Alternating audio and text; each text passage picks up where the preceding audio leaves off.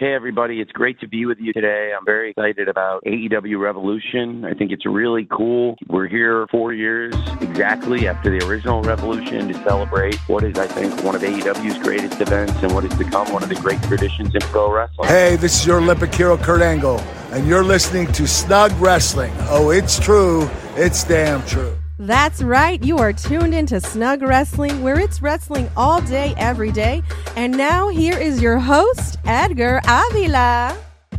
It is Revolution Weekend, which means prediction time, ladies and chads, because, well, it's the thing to do, right? So I'm going to do a quick rundown of all 37 of these matches from the pay per view this weekend. AEW Revolution as quick as possible. And I'm going to use my psychic powers to predict some of these matches, or at least manifest the outcomes that I would like to see in this pay per view by putting it out there in the world for the wrestling gods to hear. What is going on, folks? Welcome back to Snug Wrestling. I am Edgar. I am your host. We have a total of nine matches on this entire card, and six out of those nine matches are all for some type of championship belt. The wait is finally over. Revolution is finally here. So let's get to it.